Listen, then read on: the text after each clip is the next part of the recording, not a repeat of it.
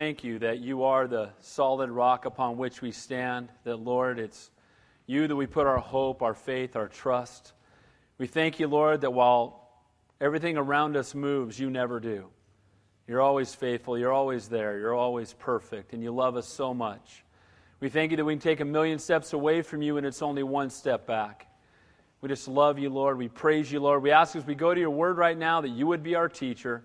In Jesus' name we pray. And all God's people said, Amen. God bless you guys. If you don't have a Bible, you're going to need one. And if you do have your Bible, turn to 2 Corinthians chapter 10. Continue our verse by verse study through the New Testament. I just spilled water all over myself, so there you go.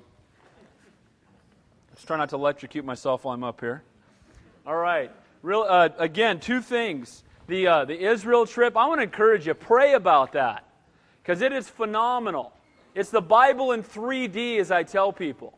I mean, imagine sitting on the Sermon on the Mount and being taught the Sermon on the Mount. Imagine sitting on the Sea of Galilee and you know where Jesus walked on water and teach about Jesus walking on water. And you'll never look at the Bible the same. And as Pastor Chuck says, two weeks in Israel is worth a year of Bible college. And I believe that's absolutely true. So be praying about that. And it's just a great, great time. It's the ultimate retreat.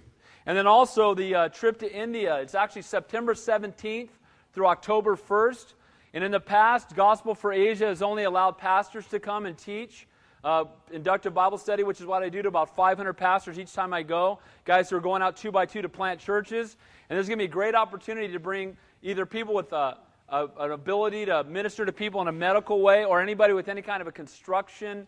You don't have to be a contractor, but just any kind of ability in those ways. So be praying about both of those things. You know what? The Lord desires that we would not just be inwardly focused. Amen? He wants us to not only be worried about our walk with God, but have a burden for the lost and reach out to the world around us. All right, so Second Corinthians chapter 10. We continue our verse by verse study. And I want to encourage you, some of you I know are you miss hit and miss sometimes. And uh, I want to say this that we have CDs in the back and we have tapes. They're always free, they always will be. So if you miss a week and you want to know, you know, because you know what? Every chapter's in there for a reason. Amen? And so if you miss a week, go grab the CD and get caught up, all right? I want to encourage you to do that. Now, as we come to this final portion of Second Corinthians, Paul's letter to the church in Corinth. The Corinthians, as we've talked about, some refer to 1st and 2nd Corinthians as 1st and 2nd Californians because the Corinthians were very much like us. And that's not a good thing, by the way. They were very wealthy, but they were very ungodly. They were caught up in idol worship and the philosophies of man and you know, they were really chasing after the things of this world. And because of that, in the midst of that, Paul planted a church there that was thriving and doing well. And then five years in, he gets word that they've gotten their eyes off of God and they're starting to become like the world. And that's an exhortation to every single one of us. We're to be in the world, but not of it. Amen? The boat's to be in the water, but the water should not be getting in the boat.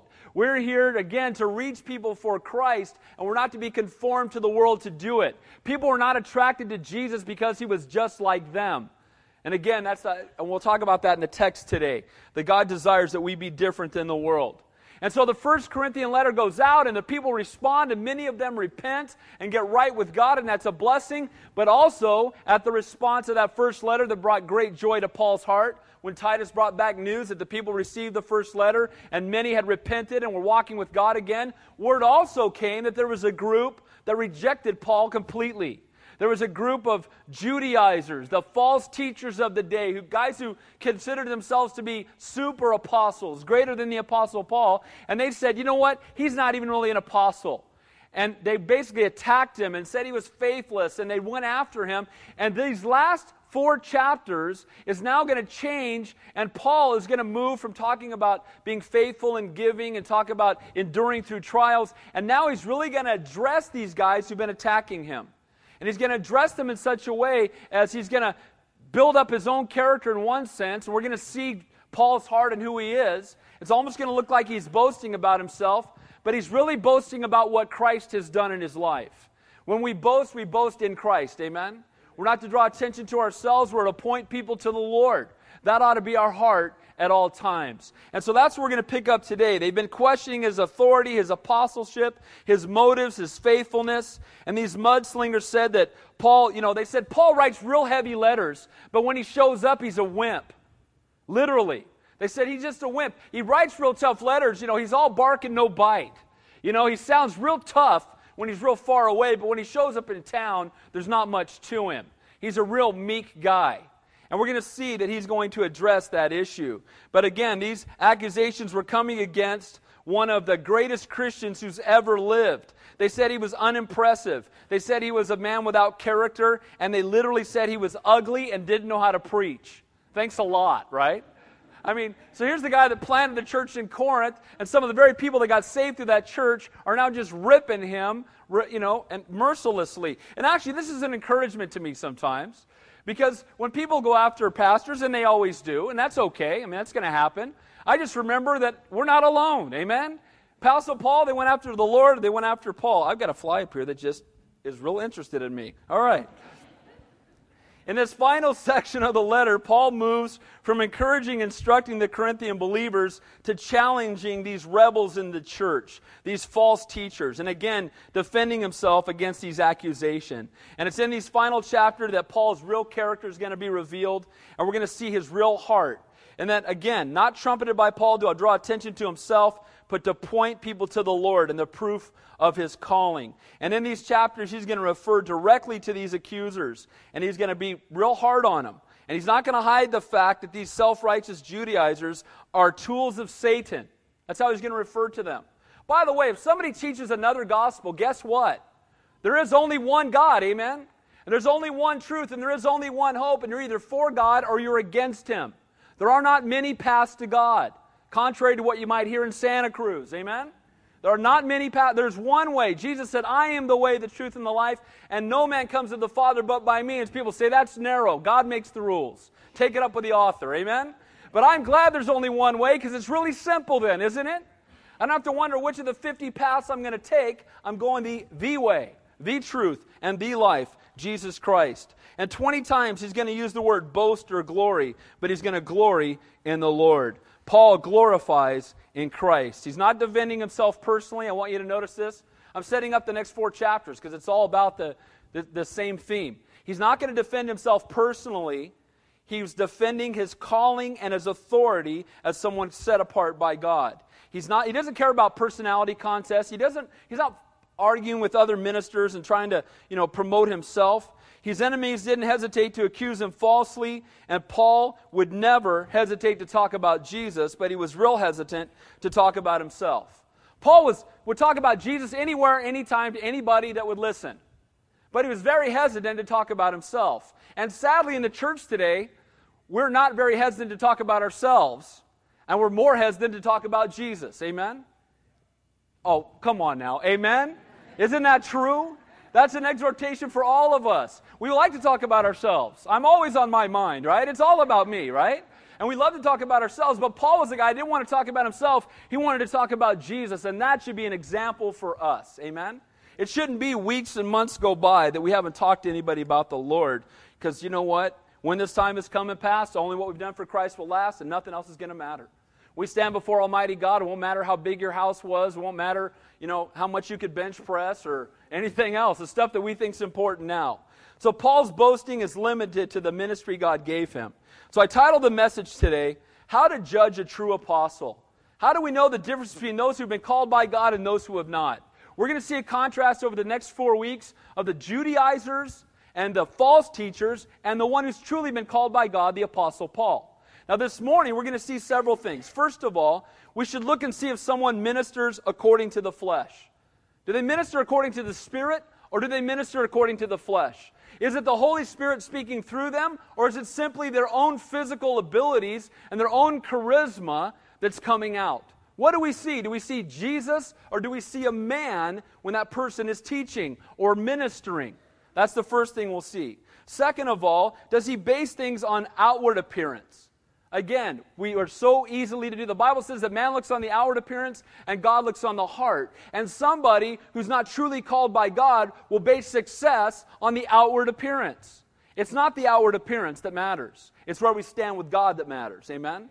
And God's not called us to, to draw a crowd, but to make disciples. And even in churches, we can think we're being very successful because we have a lot of people. And I'm not saying churches with a lot of people is wrong. We should have churches that are growing and blessed. But I also want to say this the fact that a church has a lot of people does not mean it's walking in the center of God's will.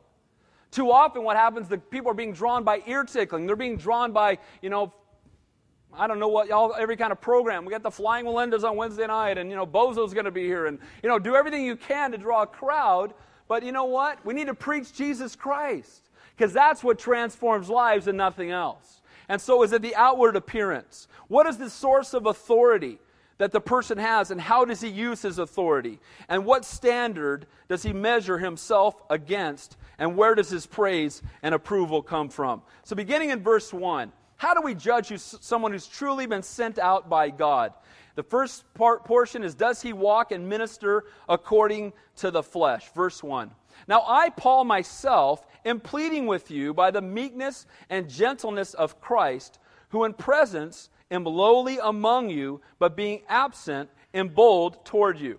Now, this goes back to those charges I said they made against Paul. They were saying that he was bold in his letters, but he was meek and mild when he showed up. They'd read his letters and go, man, this guy is going to be Atlas when he gets here. You know, we read his letter, and this guy, whoa, I mean, he's so direct and so powerful that when he comes walking in here, no doubt he's going to be eight feet tall and, you know, carrying, you know, tribes of people under his arms. This guy's going to be a stud.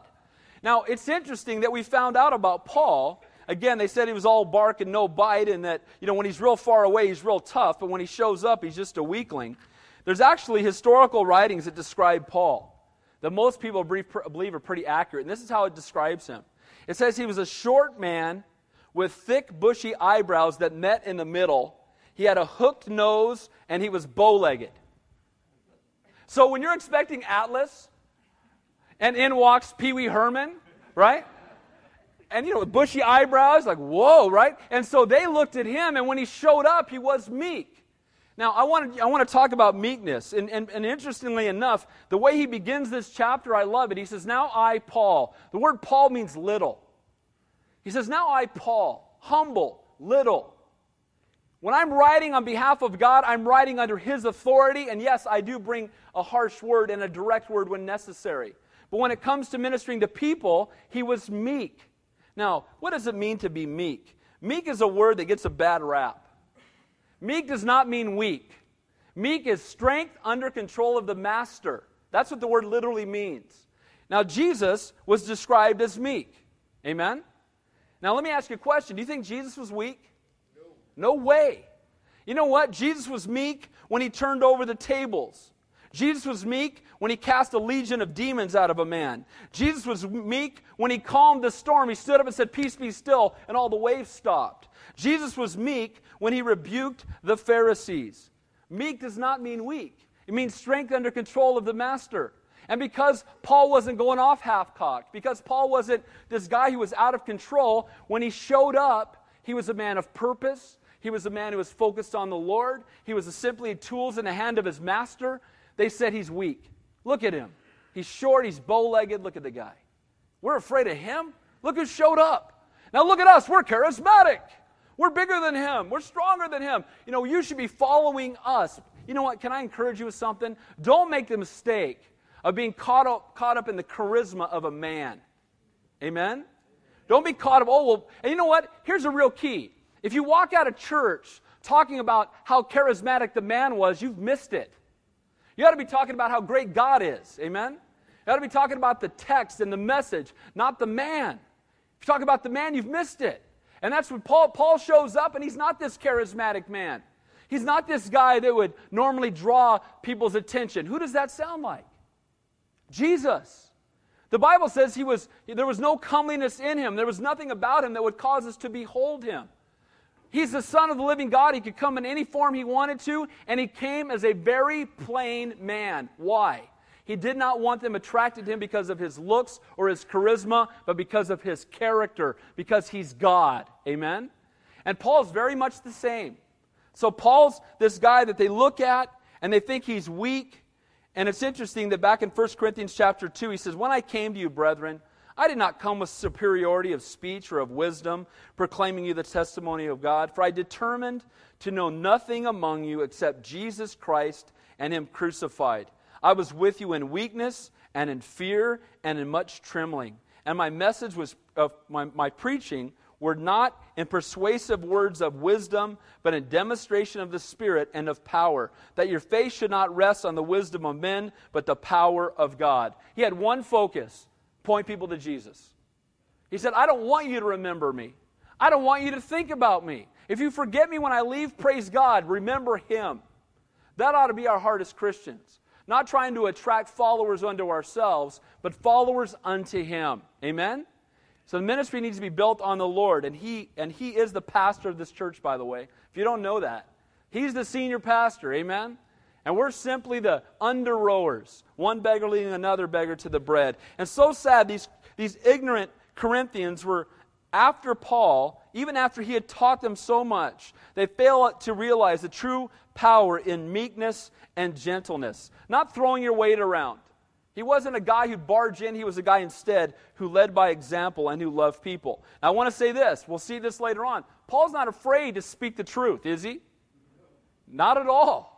But at the same time, he was never promoting himself. So he says there, I'm lowly among you, but being absent, I was bold toward you. Why? Because that was the message that was necessary. That was the message God wanted him to deliver.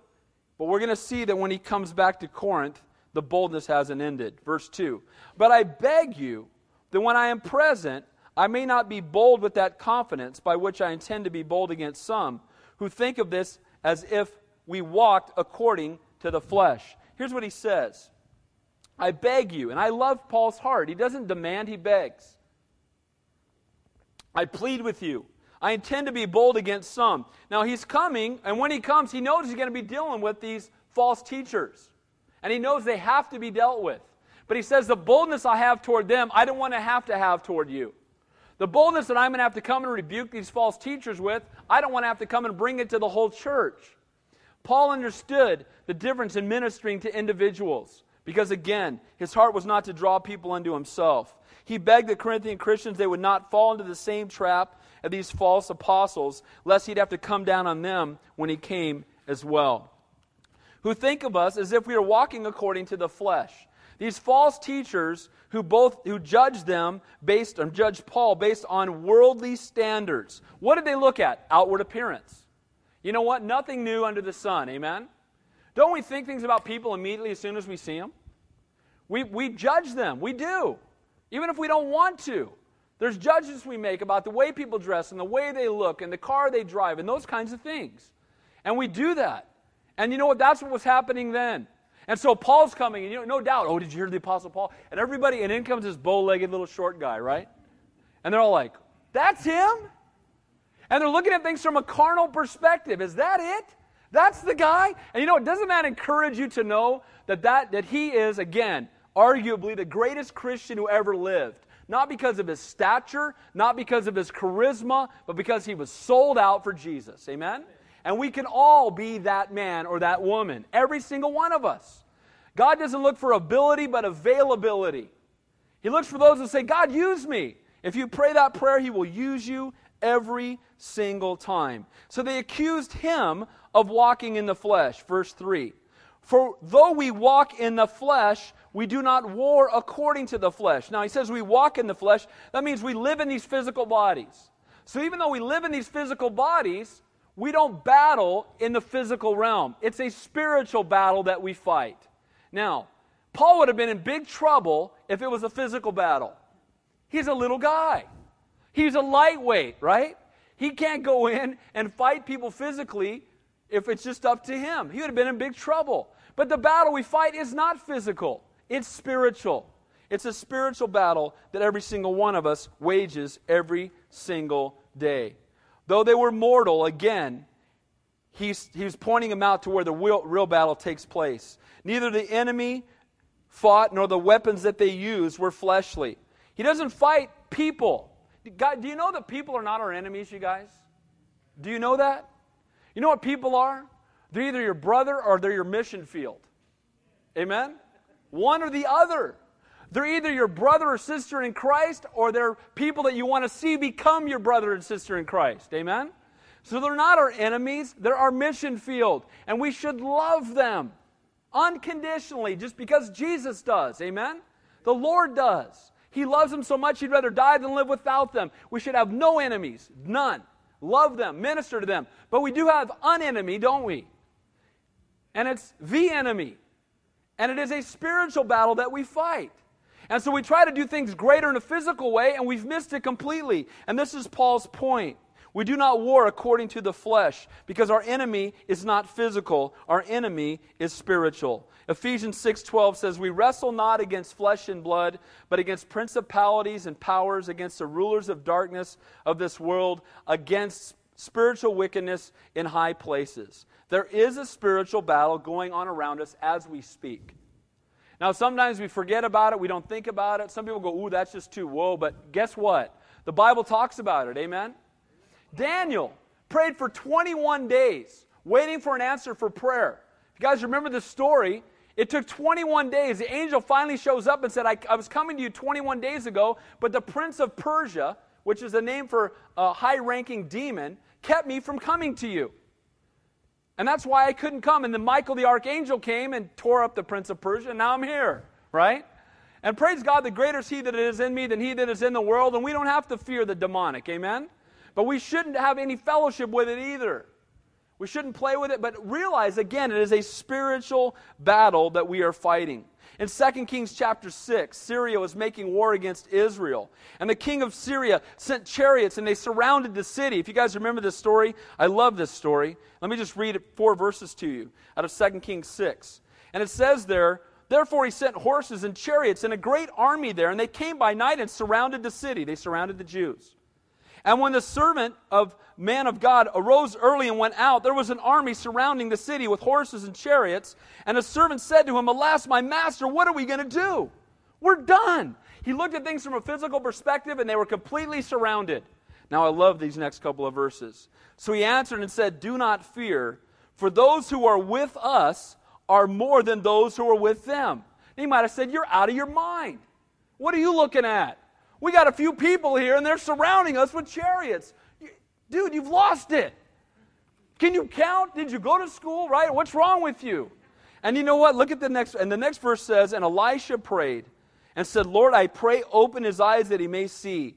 Then the Lord opened the eyes of the young man, and he saw, and behold, the mountain was full of horses and chariots of fire all around Elisha. You know what? When we look at things from a spiritual perspective, Greater is he that is in me than he that is in the world. If God is for us, who can be against us? You plus God is the majority every single time. Amen? And that's the point Paul's making is look, this is not a physical battle. And Elisha was able to look up and see the chariots and see what was going on around him. And you know what? I can't even imagine what it looks like over Santa Cruz. Amen? It's a spiritual battle here. But is our God greater than anything else going on in Santa Cruz? Absolutely. Can God turn this place right side up? Without a doubt. Amen? And you know what? May we have a burden. May we start praying for that.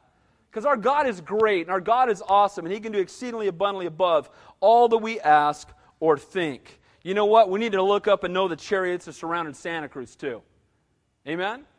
They're here. God's here. God's faithful and He's a great and an awesome God verse 4. For the weapons of our warfare are not carnal, but mighty in God for pulling down strongholds. It's not physical weapons. We don't fight the enemy with guns and bombs. We fight him, and we don't fight him with the worldly weapons of personal influence and wealth and credentials and fancy speech, which is what the Judaizers used. They were very eloquent with their speech. They were very intelligent. They had great personalities. And we see the same thing today people are impressed by people's ability, their, their oratory skills, and, you know, again, recommendations from other church leaders. Wow, you're so incredible. You have such a huge crowd. Can I tell you that I see guys on TV all the time, and I will sit through a message that's an hour long just waiting for the guy to throw a Bible verse in there somewhere. And it doesn't happen. And you know what? That is chaff. I don't, you can call it church and call whatever you want, if you don't have the Holy Spirit and you're not teaching God's Word, as you've heard me say, put horns on the wall and call it the Elks Club and be done with it, because it's not church. Amen? Church is not a gathering of people, it's coming before Almighty God and worshiping Him. Amen? And you can be in a crystal cathedral with thousands of people. If you're not worshiping, then it's not church. And you can be in a gymnasium sitting on metal chairs, and if you're worshiping, the Lord's here. Amen? And that's the key. And Paul understood that. He said, Look, this is not a carnal battle. We don't fight with bombs, we don't fight with eloquent speech. This is not what it's about. So, what are the weapons that we use? Again, it's not about the man, it's about the message. It's not based on the human, but the divine. That's the key. When you come to church, you come to meet God, not to hear from a man. Amen? You come to church saying, Lord, touch my heart. Lord, minister to me. Not, I wonder what the pastor's got to say. Man, he's funny or whatever. That's weak. Don't do that. Amen? Come seeking to hear from God. So it's a spiritual battle. So guess what? Spiritual battles require spiritual weapons. Ephesians 6 tells us about putting on the whole armor of God. So, what are, what are our weapons? Our weapons are truth, righteousness, the gospel of peace, faith, salvation, the word of God, and prayer. There's our eloquent speech, you know, carnal things, worldly things. Ours are spiritual things. So, how are we going to reach people? Not by you being more eloquent, but by you being on your knees more and interceding on that person's behalf that their eyes will be open to the truth. Amen? by bringing them not your opinion, but the Word of God, but always doing it in love, never arrogant. We're one beggar leading another beggar to the bread. It's but, but by the grace of God that I'm not that person. Amen? And so we should come to them with a broken heart. And we should come, again, not with physical weapons, not with our own eloquent speech, but come with spiritual weapons. Our warfare is not effective because we are not strong, it is effective because God is strong. Amen? You do it in your flesh, it'll, be, it'll come to nothing. You know what? You can work 170 hours a week in your flesh and it'll be fruitless. And you can pursue God for an hour with your whole heart and it can be very fruitful. So it's not the amount of time, it's who you're seeking. Now it says, for the pulling down of strongholds. I don't think there's any doubt in my mind that Paul, no doubt, was thinking about Joshua. Remember that Joshua fought the Battle of Jericho, right? You guys sang that song when you were a kid? Joshua fought the battle, right? Okay. And so he fought the battle of Jericho, and I love this. Can you imagine when you go out to the general and say, okay, here's what we're going to do. This is the greatest wall in one of the greatest cities around. We're going to march around and sing. That's our plan. Imagine we went into Iraq and we did that? Okay, we're going to go fight Saddam. Here's what we're going to do. Leaving all the tanks, everything behind. We're going to walk through Iraq and sing. People think you're out of your mind, right? But you know what? We all know what happened. They marched around Jericho and they worshiped God, and what happened? The walls came down. You know what? Because when we worship and we seek God, He can do exceedingly abundantly above all we ask or think. And when it's done that way, who gets glorified? Not the general, God. Amen. Not the army, God. Nobody could say, man, that was a great strategy. Marching around like that and singing. We should do that all right? No, that, you know, hey, the general's really smart. What, you know, what tactical school did you go to? No. Instead, you're going, man, God is awesome. These guys had huge walls and a mighty army, and we sang songs and it came down. You know what? This is a picture for us because in every one of our lives we have strongholds. What are strongholds? They're walls built up that keep us from walking in the center of God's will. Areas of our life where we struggle. And you know what? The way you bring that wall down isn't trying harder in your flesh. You know what it is? It's coming to the place of worship and prayer and being desperate for God. That's when those walls come down, just like they did in Jericho. Amen? And so he says here in this verse the weapons of our warfare are not carnal, but mighty in God for pulling down strongholds. We cannot have victory if we operate in our flesh. We need to be operating in the Spirit. Verse 5. Casting down arguments and every high thing that exalts itself against the knowledge of God bringing every thought into captivity to the obedience of Christ. Where does all sin start? Let me tell you, if you don't know, in your mind. It starts in your thought life. And you know what? The Bible, Jesus said, if you've lusted in your heart, you've committed adultery. If you've had hatred in your heart, you're a murderer. And so it begins, and that's why he says in this verse that we need to take every thought into captivity. Satan works overtime trying to capture your mind. And by the way, I know we got the youth group in here, so I won't be real graphic, but here's the thing pornography is rampant. And if you're struggling with that, guys, you stop. And you need to confess it to somebody and say, you know what? I'm struggling with this. Because the enemy uses that to get into your mind and grab a hold of you, and that's a stronghold. But you know what? Prayer and worship and seeking God and going to His Word and having accountability can bring that thing down today. Amen? God is greater. But that's where the enemy comes. He wants to draw you away with jealousy and envy and those kinds of things that are all here. And the sin has already taken place here before the action comes out. And it's so true. And he says we got to take those thoughts captive. Again, thoughts brought into captivity. Those that are not according to God's will, don't entertain them. The Bible says resist the devil and he will what? He will flee from you. Just say, no, get lost, right? Not interested. Now, do you know when you're being tempted? Yes. Absolutely. Satan, one thing about Satan is, you know, duh, here he comes, right?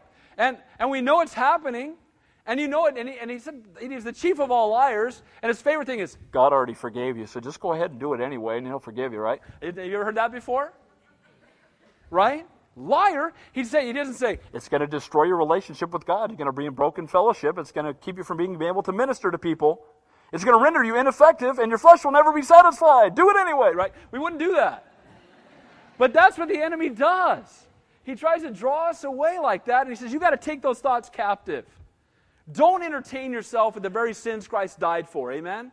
We shouldn't be watching stuff and putting stuff into our mind that we wouldn't participate in. Jesus said, You shall love the Lord your God with all your heart, with all your soul, and with all your, your mind. Again, Satan will use your mind as a target of his attacks. He knows that sin starts there. And that's why he says here, you got to take every thought captive to the obedience of Christ. Thoughts not to be a safe haven for sinful imagination. It's not okay. And I hear people say that. Well, I'm married, but it doesn't mean I can't look at the menu. You ever heard that?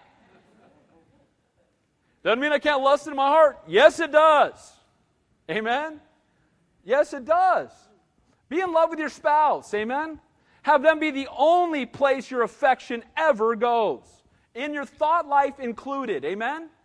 Think of your wife. Think of your husband. That's where your affection ought to be. And if you're single, keep your affection on God until He brings the one you're supposed to have your affection on. Amen? Only there. Do not be conformed to this world, but be transformed by the renewing of your mind. That means my mind can be renewed. And that means I can follow God with my whole heart. It means I can bring those thoughts into captivity. He wouldn't command me to do something that was impossible. Thoughts of lust, fear, anger, greed, bitterness are not to be fed, but brought into captivity to the obedience of Christ. Verse 6. And being ready to punish all disobedience when your obedience is fulfilled. What does that mean? He's saying he's ready to punish all disobedience. Disobedience was not to be taken lightly. If it continued, godly punishment would follow. Sometimes we think if we're getting away with sin, that somehow it's okay with God. God's grace is not God's permission. Amen? Well, it hasn't happened yet. Nobody said anything yet. I'm getting away with it, so it must be okay with God. Absolutely not. That's why we have the Bible. Amen? He gives us God's word so we clearly understand. And it cracks me up because people always have special circumstances. But, Pastor Dave, you don't understand. I, it's just a real unique situation. Let me tell you about it, right? I'm like, okay, go ahead. And then they tell me, I'm like, you're in sin. You got to stop it. But no, what does the Bible say? Yeah, but I, you know, but uh, you got to understand, my living situation is really tough, and I just don't have the finances right now, so I'm living with an unbeliever. But it's really because, stop. The Bible says, "Do not be unequally yoked together with unbelievers unless you don't have enough cash." Is that what it says? right? And too often we want to compromise the Word of God because of our circumstances. And the Bible says, don't do that. Flee youthful lust. Don't compromise with the world. Have no fellowship with it. And he says, disobedience will be punished while obedience will be blessed. Do you want to be punished or blessed? Duh, right? I mean, who wants to be punished? Can you imagine me telling my kids that? Okay, all the kids line up who want to SWAT on this side, and whoever wants chocolate cake, come over here. And then we do that with God. God says, I want to bless you. I want to pour out blessings upon you. I love you. Here's my guidelines for your life. If you follow them, I'm going to bless you beyond what you can even imagine. Just follow me in obedience. I love you. You're my child. And we go, I know better than God. So he created the universe. I mean, I'm 15, so I know everything, right? And too often we get that way. We think we know better than the creator of the universe. We've missed it. We need to follow God and know that He's a loving and a gracious God. Godly discipline will be brought upon their disobedience. So, part one Does He walk according to the flesh? When you look at somebody, are they ministering in the spirit or is it fleshly stuff that's coming out? Is God being glorified or is the man being magnified? Do you hear more about the man or do you hear more about God? When you walk into the ministry, who's the ministry focused on? The man or God? If you see the worldwide ministry of with someone's name after it, run. Amen? Because touch not the glory. Amen. You know, one Wednesday night, these guys were messing around in here. I don't know if you guys heard about this. And I come in here, and up on the screen for the, it said the worldwide ministry of Dave Johnston. I said, You're all fired. Fired, all of you. You got to get that down for one person season. Now I tell you about it, right? But the point is, the point is that again, God alone should be glorified. Man will disappoint us, God never will. Amen? And we don't follow man, we follow the Lord.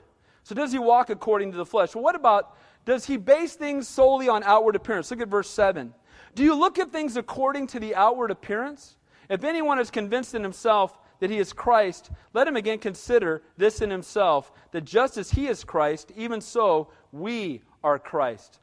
We belong to Christ. Paul's diagnosis of the problem in the, with the Corinthian troublemakers was they looked only at the outward appearance. If we only look at the outward appearance, we're going to fall for a lie. People will say, yeah, but, you know, that church is growing and they've got so much going on over there. There's a lot of great activities and, you know, just, and, you know, and the guy's so articulate. It just look, looks so wonderful to me. It's called the Mormon church, but that shouldn't be a problem, right? You know, because it's, quote, fruitful. Well, there's a lot of happy people there. Well, you know what? We need to pray for them because they're happy about a lie. Amen? And we need to point them to the truth. And he says, Do you just look at the outward appearance? The Corinthians were not spiritually minded enough to discern that what Paul was doing was what God had called him to do. They called his meekness as weakness. They contrasted him with these powerful false teachers who were walking around. Look at Paul. He's bow legged little wimpy guy, short guy. Look at him. And look at this powerful guy over here. Who would you want to follow? Reminds me of Israel when they wanted their first king. Remember the story? The, the king was to be was God, amen. And then it was David who was anointed king, but they wanted Saul. Why? Because he was yoked. He was the Arnold Schwarzenegger of the day. He's our governor now. Hey, well, amazing how that works out. But you know, the point is, they wanted someone big, someone strong, someone yoked they could stand behind. And you know what? We need to not make that mistake. Man does look at the outward appearance, but God looks on the heart. Millions duped by fancy packages and flashy presentations, filled with feel good, fluffy messages, but void of any real biblical contact, content. Excuse me. Focus should not be on the charisma of the messenger, but the content of the message. Amen? More of God's word and less of us. You know what? I, I, have to tell you, just on a side note, one of the hardest things for me, I get calls sometimes to speak at conferences and stuff, and they'll always give me like one verse. I'm like, I can't do that. I'm not doing that.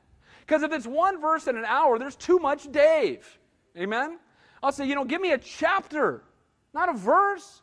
Well, yeah, we're going through and you got verse you got verse 5, part A. You got four words.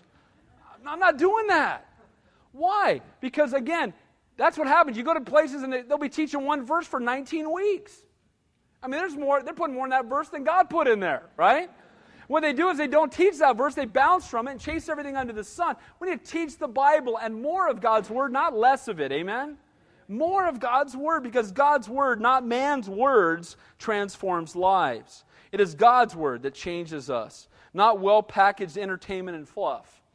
Amen? You might feel really good when you walk out. I love to ask people, wherever they go to church, including here, what did you learn last Sunday? Um, there was a guy on the drums that was really sweet. what else? Um, you know what I mean? They go to church. The guy was so funny, though. What did he teach about? I got no idea. The, the message was something about seven steps to something. I'm trying, we're on step three right now, but I don't remember, right?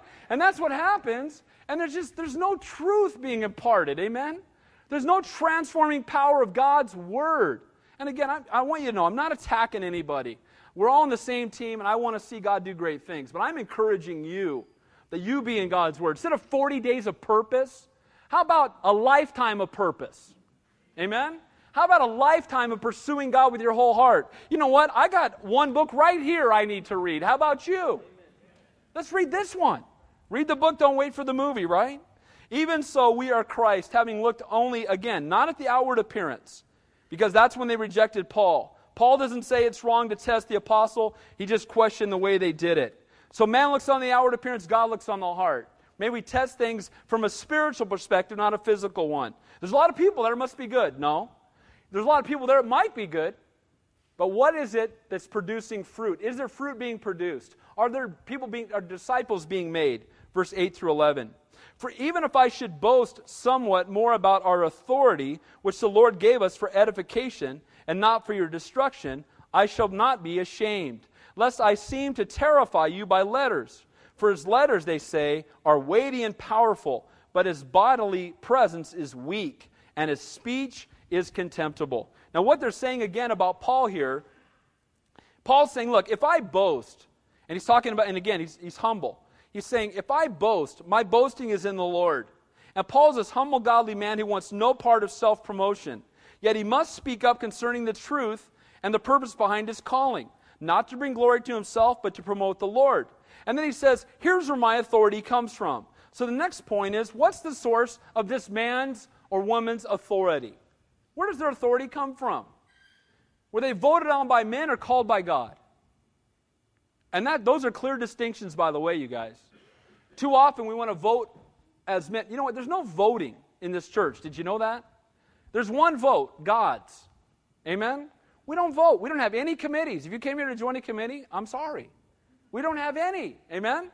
Why? Because people die by committee. We, we don't need committees. We need passion for God. We need to all be in His Word. Let Him be the leader of this church. Amen? Not vote on whether or not we think God might have said that. There's churches doing that today. What do we think about homosexuality? Well, we think that we should say it's okay because we don't. What, what does the Bible say? What I think is irrelevant. Amen? What do we think about people living here? What do we think about drugs? What, do think, what does the Bible say? That is the. Aren't you glad we have the Bible? Aren't you glad we're not voting on stuff? I'm so thankful. Praise God. No campaigning, right? The pro drug group is over here and the anti drug group, right? No, we're not doing that. We're, we're trusting God and we're seeking only His Word. Paul's calling and mission was to edify, not to destroy. So his authority came from God, and then look what he was coming to do not to destroy, but to build up. You know what? It takes love to build up, and it takes more skill to build up than it does to destroy.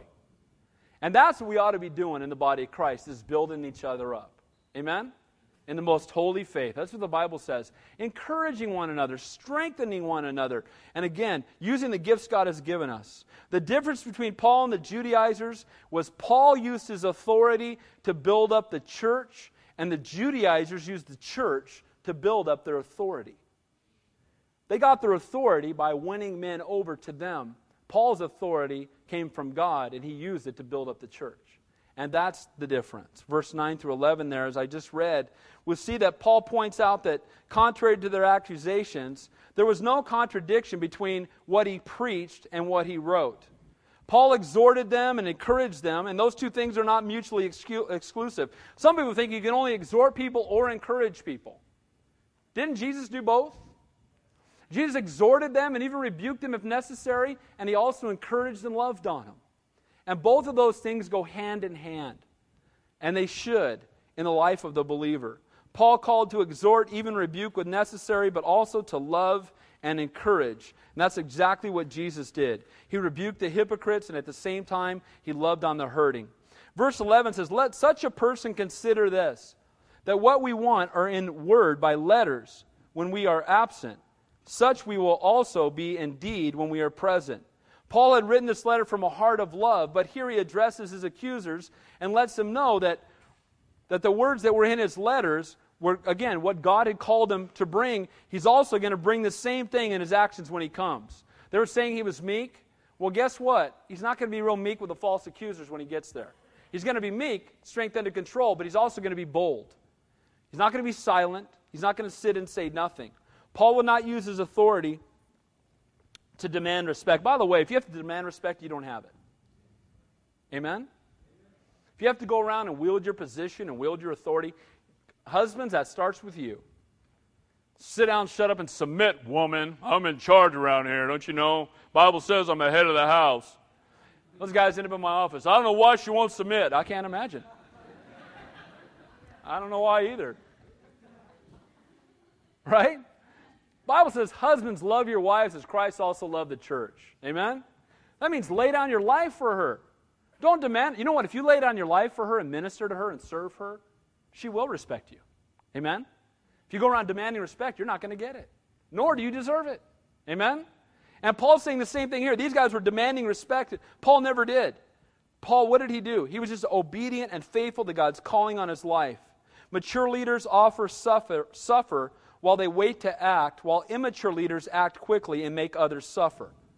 A mature believer will, will go ahead and endure suffering while he's waiting for God to move while an immature one will move quickly even if it causes harm to others. The false teachers depended on letters of recommendations, and Paul had only one recommendation. It was the only one that mattered, the one that came from God. You know what people say to me sometimes?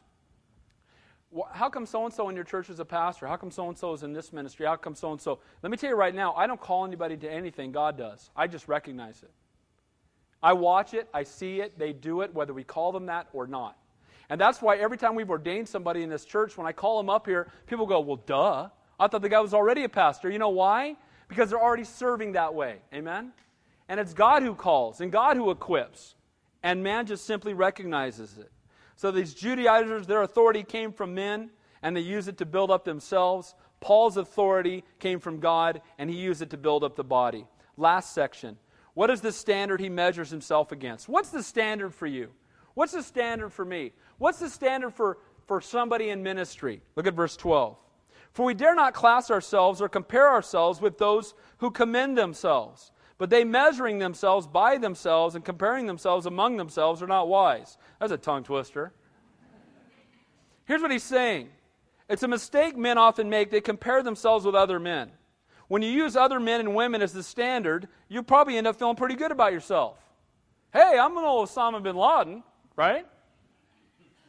I haven't flown a plane in any towers lately. I'm a pretty good guy, right? You know, I was in prison. I did prison ministry for four and a half years, where I went in every Tuesday and taught in the prison. And I would talk to guys on death row. They would talk about how good they were and compare to the guy next to them. I only killed eight people. He killed 12. I guess it's all relative, right? It's amazing to me that we can always find somebody worse than us. And that's what these guys were doing. He said, You guys are comparing yourself by yourselves. They had this mutual fan club. I think you're great. Well, I think you're great too. Well, we must both be great then. Yes, we're great. You know what I mean? And he said, You got to stop doing that. It's not what other people think about you, it's what does God think about you? What does God say about you? And again, don't make that mistake. Don't, again, God doesn't grade it on the curve, He grades at the cross. Amen? He doesn't grade on the curve. He didn't say, okay, top half, you're getting in. That's not how it works. And the Judaizers, again, belong to this mutual admiration society. In today's churches, again, it's not about quantity, it's about quality. It's not about drawing a crowd, but making disciples. It's not about social relevance or open mindedness. It's about teaching the truth of God's word without compromise, in love. Amen? That's why we exist. The Judaizers were patting each other on the back, and they were ridiculing Paul for his outward appearance, and Paul was the one walking in the center of God's will. Blessed are you when they revile and persecute you for my name's sake. Amen? Verse 13 through 15. We, however, will not boast beyond measure but within the limits of the sphere which God appointed us, a sphere which especially includes you. Now, Paul was called by God to minister to the Corinthians. He was appointed by God, not voted on by men. And you know what? When he ministered, he didn't look at what other men were doing, he compared himself only to Christ. Now, if you look at other men, you're doing fine. You compare yourself to the Lord, how you doing? You're falling short, amen? You're in desperate need of a Savior, and that's everybody in this room. Verse 14. For we are not overextending ourselves as though our authority did not extend to you, for it was to you that we came with the gospel of Christ. Paul assures the Corinthians that he was not overstepping his bounds by coming to them, because who had planted the church there to begin with? Paul did. Paul's coming back, and the Judaizers are mocking him and saying, He doesn't need to be here. What's he doing here? Who's this guy? He's the guy that God brought here to plant the church to begin with.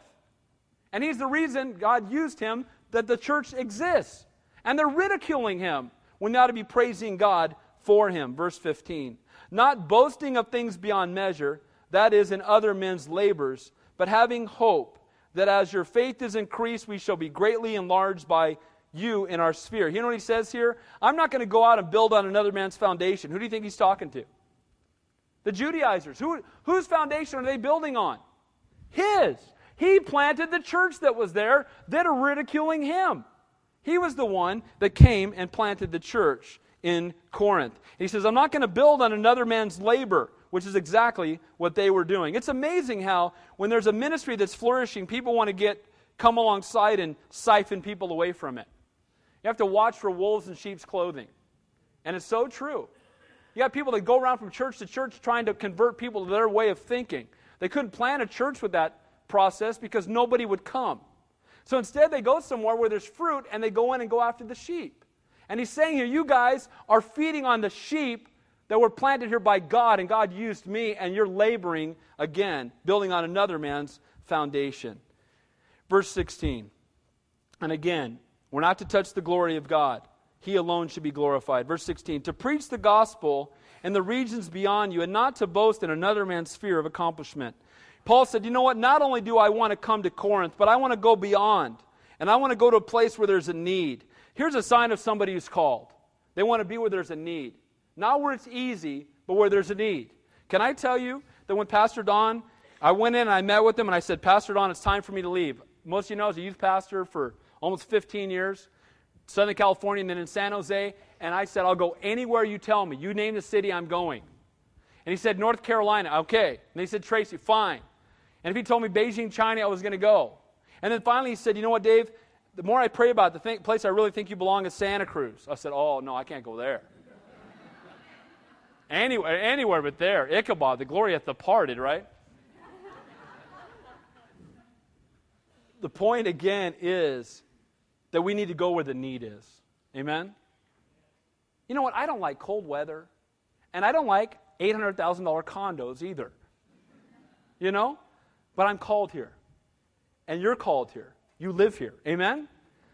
And if, it was up to me, I'd be living in Arizona where I could buy a house for $90,000 and I like 105 degree heat. My wife thinks I'm a lizard, you know? I like it hot.